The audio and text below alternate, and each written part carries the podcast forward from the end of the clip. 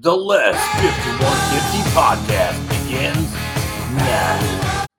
Good evening or good morning, depending on when you're listening to the stream.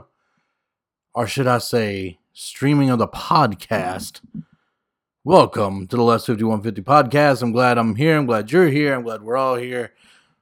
Glad we're doing this tonight, this morning, whenever it may be. It's 10:35 p.m. right now on a Wednesday. I'm recording it for you guys right now. So here's the deal. We talked about last month, October, I did a podcast called Aerosmith Pump, and an album that had a lot of meaning to me. And I said I was going to start doing these once a month. Well, it's that time of the month again. Not that time of the month. It's that time of the month when we talk about something that means a lot to me. And I figured we might as well just do this one because everybody asks me all the time, Les, where did Les 5150 EVH came from? Well, it's not like some magical story. Well, it is a magical story to me. It's about a band named Van Halen and my love for that band. See, it all started... That's the going back in time sound effect. Look, we're cheap around here. We can't afford special effects. I'm lucky to have Van Halen doing Panama at the opening of this segment, all right? Anyway, so we go all the way back. I was a little kid, and I think I heard Jump on the radio for the first time, and I loved it. But I wasn't hooked on Van Halen then. It wasn't until we went on a Christmas holiday with my whole family. We went to Tennessee, Gatlinburg, Tennessee, and we stayed in a log cabin, rented a log cabin for all the family to stay. And it was 2 levels, maybe, I think, I don't remember. I know it was 2 levels because I remember going up and downstairs. But anyway, I found this record collection. And in this record collection were some cool records, man. Some of them I knew, some of them I didn't know. But I'm going through these records, and I see one of this baby holding a cigarette and a pack of cigarettes in front of the baby. The baby's got wings on. And I was like, oh, this looks cool. As a kid, you think, hey, the artwork was catchy, okay? So I put it on the record player, and the opening sequence was 1984. That was the first song. It's the intro. And the intro leads right into Jump. And you may know Jump. You've probably heard it in stadiums. You've probably heard it quite a bit. It's a really popular song. If you don't know it, I suggest you go listen to it. But anyway, so I listened to the album 1984 from start to finish in that log cabin. And that album hooked me on Van Halen.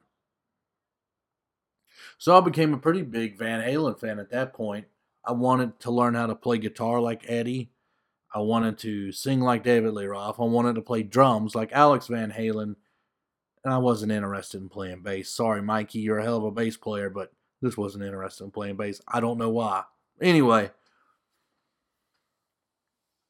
So, yawning. Sorry, that Meclizine makes me tired. Oh, God. Vertigo. Everything's spinning. Woo! Anyway. So... that's how I became a huge Van Halen fan, but it didn't stop there. When we got home from vacation or whatever, I would sit and I had this little boom box and it had 2 cassettes in it. So, dual cassette. I would put in a different, first I got a majority of the Van Halen collection on tape. I got every one I could find. Available on cassette tape, and I would sit there, and the first one I started off with, and I don't know why I started off with, I remember now, I remembered, I went over to a friend's house, Kevin's house, and his brother Patrick was a guitar player, and he had a Van Halen 2 tab book, and I don't know if you guys know what tab books are, but it pretty much has 6 lines, and it goes from the low E and the high E, of course, and it would tell you a number on that particular string. So if it's on the E string, it would say 5. Would be on the E string on the 5th fret. So you hold down 5 and bow, you got your note, right? So anyway, he gave me a tab book of Van Halen 2, and I'd go through and I would listen to the tape.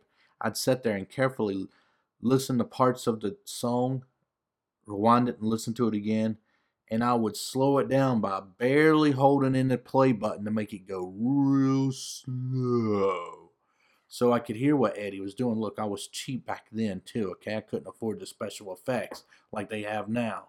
So anyway, I would learn little licks, and let's see, Out of Love is on Van Halen 2, and I would, you know, learn the riffs, listening to them in slow motion.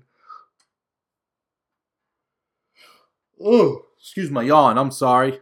God, I really do apologize about that. It's not I'm bored. It's not that I'm bored doing this. It's the medicine. It makes me sleepy, and I don't really feel like stopping and editing that out because I'm lazy right now. So anyway, I would something like Out of Love again. I would listen to it, and then I'd go back and play it on the guitar. And I'd listen to it and go back and play it on the guitar. And I would learn that way and, like, you know, learn the intro, you know, the chord, you know, the verse, the chorus, the guitar solo. So I did that, and I had a little cheap guitar. It wasn't a cheap guitar. It was a red Ibanez Silver Cadet. I remember that guitar. Golly, I missed that guitar. Anyway, my mom for Christmas bought me a guitar amp, and I'm sure she regrets that to this day. But anyway, I would plug into that guitar amp, and it had a little bit of distortion in it, but I wanted that Van Halen sound. So I would dial, you know, just mess around with chasing the tone. That's what us guitar players call it. I'd chase that tone, that sound, that brown sound that Eddie was notorious for. It didn't stop there. I got the CDs eventually, and you know, CDs, I didn't find the CDs quite as useful as the tapes because the tapes were so easy to rewind, pause, and slow. So the CDs, you couldn't really do that. So I just stuck with the tapes, even though I still have the CDs, and I've wore the CDs out, trust me. So anyway, I became a diehard Van Halen fan. I learned to do the tapping, the two-handed tapping, which you can hear him do a lot of two-handed tapping on probably Judgment Day off of For Unlawful Carnal Knowledge album.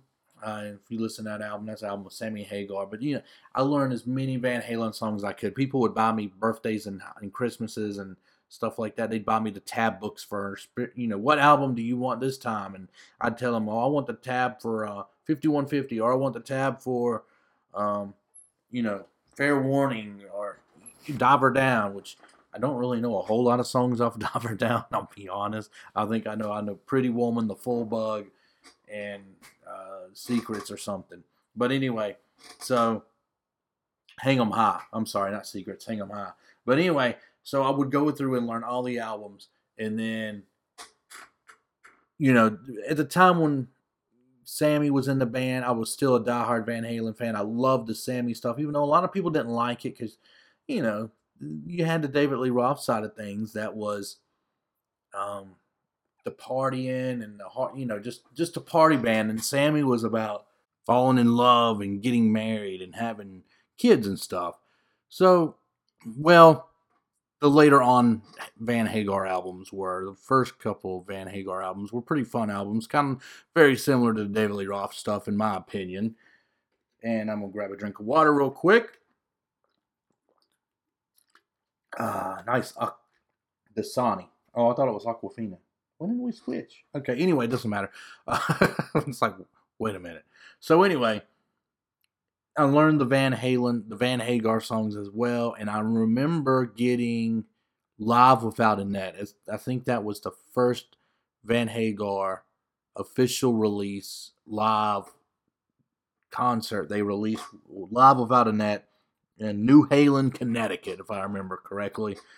New Haven, but they called it New Haven, which I thought was kind of cool. So anyway, I would watch his guitar solo live, and you got to remember, back then, keeping up with our artists, the only way to keep up with them was through radio interviews or MTV or what we read or, you know, what we seen. It wasn't like you could now just open up Google and type in Van Halen and you find out everything you want to about the guys. Back then, it's just, you know, a lot of it was rumors, but that's the only way you found out about them. So anyway, I watched that DVD and then, you know, would watch the guitar solos and see how Eddie would do guitar solos and try to mimic that. And I remember sitting in the living room and taking that amp in there, and Eddie would do all these harmonics. And basically, a harmonic is where you lightly touch the string over a fret, and you get a harmonic sound. It's like, doo. Well, when Eddie hits it, he has the Floyd Rose tremolo system, the whammy bar, like most people like to call it. So he hits a harmonic, and you can hit the harmonic, and you can change the pitch. You know, you can add sound effects and stuff like that. I know I sound so stupid doing this, but anyway, I'm just trying to give you an example. Then you can do pinched harmonics where you can pinch it, and it gives it a high. And if you just go listen to any Van Halen album, you'll hear these pretty much on every song. But he's very cool. The way he does it is very cool. It's not the same thing every time. It's different. Just like his two-handed tapping, which, you know, a lot of guitar players do it, and Eddie did not create it. I think he just took it and made it his own, and he kind of perfected it, man. I mean, now there's probably better, I guarantee there's probably better guitar players and better tappers than Eddie, but here's the thing that I always argue is Eddie wrote songs that were hits. The guitar parts are very memorable. Like if you think of